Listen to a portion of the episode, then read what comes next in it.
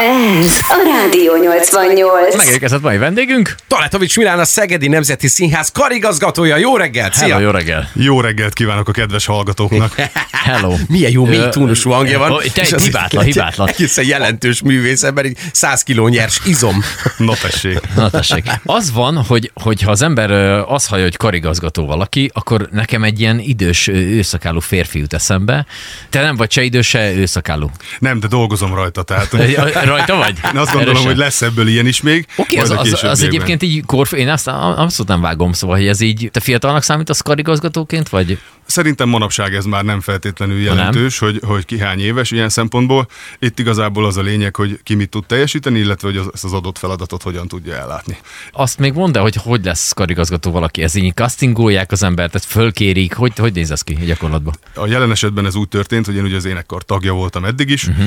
és a korábbi karigazgatónk felmondott, és akkor eh, hát engem megbíztak azzal, hogy ameddig nincs új karigazgató, addig lássam el a feladatokat megbízottként, és közben kiírták az álláshirdet hirdetést. És akkor azt vettem észre, hogy a kollégáknál igény mutatkozna arra, hogy esetleg én is beadjam, úgyhogy ez meg is történt, és akkor hát a, tulajdonképpen a mostani operaigazgatónk megnézte a munkámat, és úgy döntött, hogy neki ez szimpatikus, és akkor elkezdhetjük a közös munkát. Uh-huh. Tehát akkor benned is volt ilyen, hogy azt akkor, hogy azt mondják, hogy jó, akkor mostantól te csinálod, tessék. Tehát akkor benned is volt egy ilyen ambíció, hogy azért Persze, azt, abszolút, abszolút. Tehát ez egy ilyen közös döntés tulajdonképpen, hiszen ugye volt egy ilyen idézőjeles próbaidőm, ott szeptembertől november végéig, és akkor utána december 1-ével tudtam elkezdeni ezt a munkát. Most azért az igazsághoz hozzátartozik az, hogy a fiatalkor ellenére elég színes pályafutást tudhat magának a Milán, mind a táncban, mind az énekben, mind a zenében, mind a prózában kipróbálta magát, tehát egy elég jelentős tudás állt mögötte már akkor, amikor megfogalmazódott ugye a kollégákban is az a gondolat, hogy, hogy ő vezethetné itt a, az énekkart a Szegedi Nemzeti Színházban, és már régóta a tánckarnak is besegített, tehát azért mögöttes tudása is volt, és nem csak művészileg, de kanyarodjunk egy kicsit vissza az időben, azért nem menjünk vissza a gyerekkor, amikor már 15 kilós súlyokat emelgetett a kicsi Milán két éves korába, de hogyan kerültél kapcsolatba te magával a zenével, vagy az énekléssel, vagy a művészettel? Az első és legfontosabb körülmény nyilvánvalóan az, hogy zenés családból származom, mm-hmm. tehát tulajdonképpen azért ez a reggeli kakaóval be is jött, így ebben a formában, úgyhogy azért ezzel nem kellett ilyen szempontból foglalkozni. Nyilván rengetegféle ö, hangszert tanultam, tehát zongoráztam gyerekkoromban, meg blokkflötéztem, mindenfélét csináltam, ütőhangszereken tanultam, úgyhogy nyilván ebbe az irányba ment a karrier, tehát az volt a kézenfekvő, hogy a középiskolát is a zeneművészeti szakgimnáziumba fogom folytatni, ami így is történt. Ott már két szakos voltam, tehát eleve blokkflötéztem, megütőztem, és akkor közben én Várj, várj, várj, ezt nektek egyértelmű, hogy mi ez. Azt, a blokkflöte az a hétköznapi nevén a furuja. Á, oké. Tehát igen, Mm, oké, oké. Ugye a belépő a fúvós hangszerek világába, Aha. de egyébként meg önálló hangszerként is, főleg inkább külföldön a barokk zenében nagyon jelentős. Magyarországon nem annyira találkozunk vele, de hát mindenféleképpen mind zeneileg, mind hangszertechnikailag egy nagyon komoly alapozást jelent, főleg a fúvós, fúvós hangszereknél, de hát azért más hangszereknél is.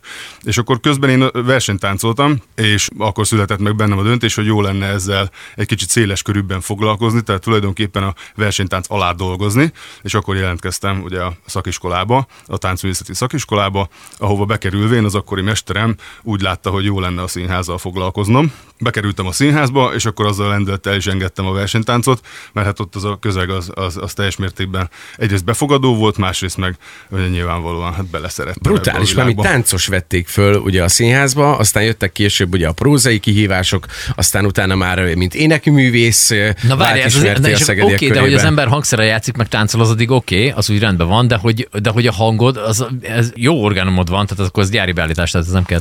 Igen, hát azt mondták, hogy ha már egyszer van egyfajta zenei képzettségem, meg valamennyire értek a hangszerekhez, akkor érdemes lenne az énekléssel is foglalkozni. És hát ugye ez kézenfekvő volt, mert az az igazság, hogy én sosem voltam képesség szempontjából olyan igazán táncművész alkat.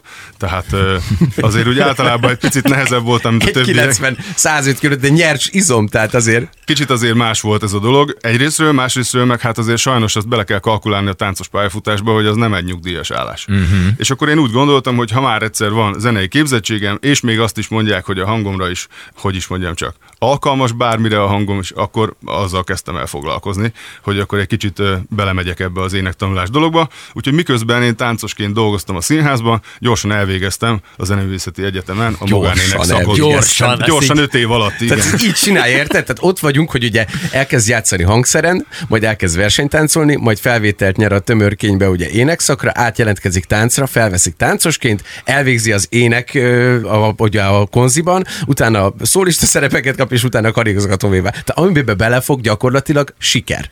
Aranyásás nem gondolkoztat, teljesen jó. Vagy de, megyünk mindannyian. De legalább akkor, hogy öt számot mondjam, és ezt megrakom hátha. Az az igazság, hogy a, a szólista karrierem az pont nem úgy alakult, ahogy terveztem, ezt azért be kell vallanom férfiasan. Ennek ellenére nagyon sok lehetőséget kaptam, tehát epizód szereplőként, meg kisebb karakter szereplőként folyamatosan jelen vagyok a, a, a színház színpadán, akár musical előadásban, vagy operett előadásban, vagy opera előadásban, tehát ilyen szempontból hibátlan a kérdés, de hát nyilván nem lett belőlem nagy szólista, tehát főszerepeket nem énekelek. Ez nem is baj egyébként, mert közben ugye a pedagógia felé is fordultam, tehát jelenleg is tanítok a, a, jelenleg is tanítok a konziban, tehát a szakiskolában, magánéneket, meg hangegészségtant, meg kamarazenét, meg ködzongot, meg mindent, ami szembe jön, és ezzel kapcsolatos. Úgyhogy nyilvánvalóan abba is ki tudtam egy kicsit teljesedni, ez viszont szorosan összefügg a karigazgatással, hiszen nagyon hasonló a feladatkör, csak ott ugye nyilván diákokkal dolgozom, itt meg felnőtt kiforrott művészekkel. És hogy érzed magad a karigazgatójaként? Tehát nehéz feladat? Olyan szempontból nehéz feladat, hogy sok mindennek kell megfelelni egyszerre, és az a legfontosabb, hogy a kollégám jól érezzék magukat, nem pedig az, hogy én jól érezzem magam. Ez azért egy kicsit nehézé teszi, de hál' Istennek eddig is elég sok olyan feladatot csináltam már a színházban, aminek köze volt ehhez, az intézkedés szempontjából feltétlenül. Nyilván a betanítás, meg az, hogy zeneileg olyan állapotba hozzam a csapatot, ami jól hallgatható és, és, és szakmailag magas színvonalú, az egy hatalmas kihívás volt, de hál' Istennek nagyon sok olyan dolog volt már benne, amit korábban is azért tapasztaltam. Úgyhogy ilyen szempontból még nem annyira. Azért nem, nem lehet könnyű, tehát én is azért 25 évig ott voltam a, a színház kötelékében, és azért gondolom jelentősen kicserélődött már az énekkar, de régebben jellemzően azért 40-45 éves szakmai tapasztalat lévő emberek voltak az énekkarban, és az ő bizalmukat nehéz Na, kivívni egy jó a fiatalabb embernek. Ez most is jellemzően azért vannak még olyanok, akik ilyen nagy szakmai rutinnal rendelkeznek az énekkarba. Őnáluk érezhető volt az elején az, hogy kicsikét inog a bizalom az irányodba, vagy egyértelműen elfogadtak már az elején?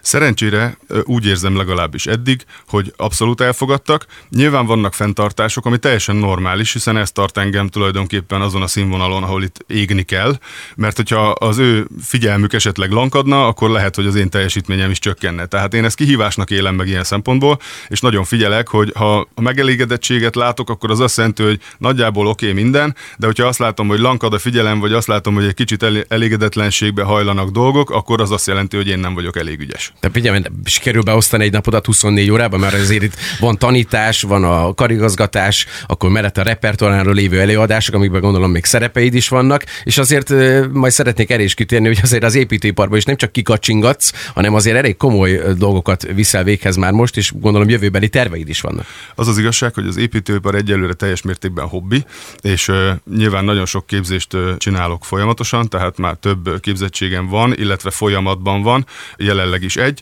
de az az igazság, hogy ez abszolút hobbi, és egyelőre még, még nem gondolkoztam komolyabba, hiszen rengeteg feladatom van, és ugye nyilván nekem az nagyon fontos, hogy az aktuális feladataimat a lehető legjobban tegyem, vagy a lehető legjobban megfeleljek ezeknek a feladatoknak, úgyhogy egyelőre ez még megmarad ilyen háttérországnak, és megmarad egy kicsit több, mint hobbinak. Brutál. Tehát ekkora izomzattal azért teljes őrület. Vele lehet passzírozni 24 órában ennyi teendőt. Konkrétan attól elfáradtam, hogy ezt elmondtad. Ez egyébként én is. Várjál, várjál, két gyermekes családapáról beszélünk, tehát hogy még egy családot is fent tud tartani mellette, és jelzem, hogy nagyon egészséges gyerekek vannak, gyönyörű a felesége, múltkor láttam a színházba, tehát működik az áttér, és erre is kitérünk majd a későbbiekben szerintem. úristen, ja, meg zenélünk majd, ja, Istenem. Igen, készítünk Hú, egy, nagy készítünk egy akcióval. De arról még nem esett szó, és ebben nekem is van valami ilyen tapasztalatom, hogy azért a művészvilágban elég erős a kiszámíthatatlanság, és ugye két gyönyörű gyermek apukájaként, és egy gyönyörű szép családod van, hogyan viseli a család azt a fajta életvitelt, amit, amit te űzöl a mindennapokban? Az az igazság, hogy nagyon komoly ö, hangsúlyt fektetek arra, hogy sokat legyek a gyermekeimmel. Tehát vannak közös programjaink, igyekszem azért arra nagyon odafigyelni, hogy ezek a teendők, ezek ne nyomják el a velük való foglalatoskodást. Megvan a reggeli rutinunk, megvan a délutáni rutinunk, nagyon sokszor én viszem őket, sőt általában én vagyok a taxis azért a családban, tehát nagyon sokat találkozunk és próbálok olyan szeászokat kialakítani a kis családunkban, amivel azért folyamatos az apai jelenlét.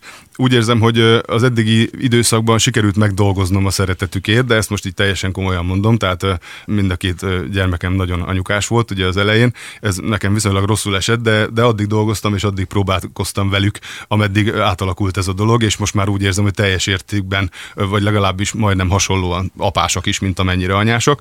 Ez egy nagy munka volt, én ezt úgy éltem meg, de mivel, hogy is mondjam csak, hát ők a legfontosabbak nyilvánvalóan az életemben, ezért ez teljesen egyértelmű volt, hogy ezt végig kell csinálni, és hál' Istennek úgy látszik, hogy megvan az eredménye. És ilyen, hogy mondjuk pihenés, vagy regenerálódás, vagy valamilyen tudsz Jut egy te néha Igen, azért, igen, igen. Képzeljétek el, hogy 6-7 órákat alszom, tehát azért ez teljesen rendben van. Egyrésztről, másrésztről meg ami nekem a kikapcsolódás, az az edzés. Tehát az, az nagyon fontos. Otthon kialakítottam egy kis termet magamnak, nem túl durva az egész, de, de amire nekem kell, arra tökéletes, meg ilyen átmozgató jelleggel. Úgyhogy abszolút ez a legnagyobb kikapcsolódás. Meg hát nyilván, amikor a gyerekekkel foglalkozom, az is kikapcsolódás, hiszen teljesen más, mint a munkavégzés, és hát alapvetően az adja a legnagyobb örömet. Mik a tapasztalatok, bocsánat, a, a, a művészvilággal kapcsolatban? Tehát megfogalmazódott már bennetek, hogy a gyerekeket szeretnétek megismertetni, esetleg a zenéléssel, bármilyen művészeti ágazattal? Vagy testépítő lesz mind a kettő. Nem, biztos nem. Biztos nem. Az az igazság, hogy ö, ö, nyilván nagy dózisban kapják ezt. Egyrészt uh-huh. általam, másrészt pedig a, a, az én édesanyám Vizsai Lévi a fagott művész, ő azért elég behatóan foglalkozik velük, tehát ott van zeneóvoda, meg minden, amit el lehet képzelni ezzel kapcsolatban. Tehát ez az irány, ezt, ezt nem kell jobban erőltetni, mert ott mindent megkapnak, amire, amire uh-huh. ilyen szempontból szükségük van. Tehát a lányom is jár néptáncolni, meg zongorázni, a fiam is most elkezdett néptáncolni, tehát van közük a dologhoz, de én így konkrétan nem erőltetem őket semmilyen irányba. Azt próbáljuk felmérni, hogy az általános iskolában mi az, ami a legjobban áll nekik, és akkor hát nyilván az idegen nyelv az nagyon fontos, tehát mind a ketten idegen nyelv szakos osztályba járnak, ugye a lányom harmadikos, a fiunk most lesz elsős, tehát ebbe az irányba próbáljuk orientálni őket, de én nem akarom semmilyen, semmilyen presszió alá helyezni őket, tehát amerre szeretnének, majd arra menjenek, legyen erős a, az alap, ez a lényeg. Most másképp nem lehet elképzelni egyébként, hogy lehet az embernek a munkája, hobbija. Tehát a te esetedben valószínűleg ez a megoldás, mert másképp nem lehet csinálni ezt a sok mindent, amit te művelsz. Ö, Igen, azt gondolom, hogy én elég feladatorientált vagyok, és a szó,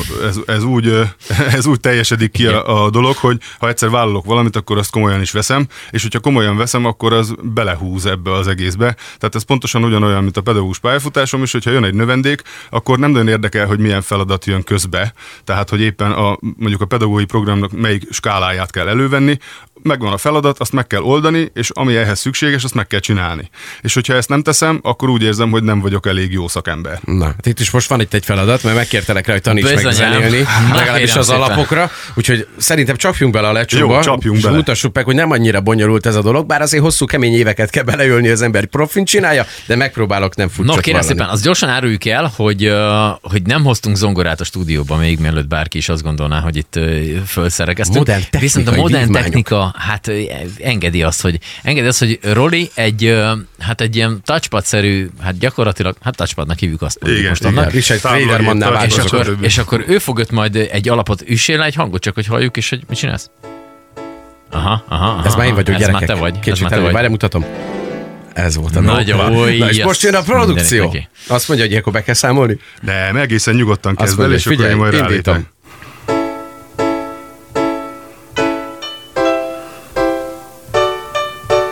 Egész jó megy eddig.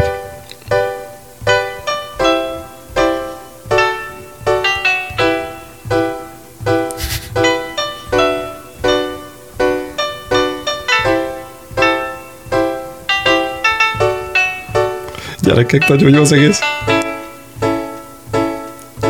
Zseniális. És Tapsorkán! Óriási, Standing barátaim! Ó, Hát ez micsoda művészet volt, Most mondd meg, hitted volna, hogy működni Azt fog? gondoljátok, de hogy ezért az alapé már valahol ö, Amerika valamelyik oldalán már nyüszögnének. Ez egy mind Milán barátomnak az érdem, hogy még velem is képes volt véghez vinni egy olyat, amit sokan azt hitték szerintem, hogy nem fog összejönni. Óriási volt. Na, szóval az volt a, a mutatvány, ugye, hogy azt nem mondtuk el közben, hogy a Roli adta az alapot, és akkor Milán meg rázongorázott van, egy másik, van. másik nem zongorán, ami zongora hangot adott ki. van. Hát ez óriási volt, köszönjük szépen. Köszönöm Nagyon, én is. nagyon De az, az igazság, szépen. hogy a zenének ez a lényege, hogy valamilyen módon csináljunk egy olyan produktumot, amitől jobban érezzük magunkat, és szerintem ez most sikerült. Abszolút. Teljes- teljesen. teljesen Én nagyon izgultam, és ez fantasztikus dolog egyébként, hogy az ember tud adni a zene által, meg a művészetek által, és rengeteget kapsz ebből az egész folyamatból. Úgyhogy mi ehhez az egészhez, amit te csinálsz, egyrészt kalapot emelek, másfelől pedig hihetetlen sok erőt, kitartás és hosszú, nagyon sikeres éget kívánok. Nagyon szépen Bizony. köszönöm. Illetve azt még gyorsan áruljuk egy kulisszat, egyik kollégánk bejött és mondta neked, hogy így fura, hogy nem jelmezbe lát. Igen, igen, igen, ez nagyon jól is esett egyébként. Valóban, hát azért még leszek jelmezben is, mert az a megállapodás született, hogy azért a színpadi karrieremet nem adom föl teljesen, tehát azért kisebb epizód szerepekben, illetve néha az énekkarban is fel fogok tűnni, de alapvetően azért most már a főcsapás irány az a karigazgatás. Na hát barátaim, Taletovics Milán, a Szegedi Nemzeti Színház karigazgatója volt a vendégünk. Nagy állások Köszönjük vagyunk szépen. egyébként. Köszönöm szépen a lehetőséget. A mindenit neki. Ez teljesen jó esett, azt kell, hogy mondjam. Ugye? Komolyan Mondtam mondom, én nem gondoltam volna, hogy a te zenei mutatványod így még valaha az életembe egyszer tetszeni fog. Ez a Rádió 88.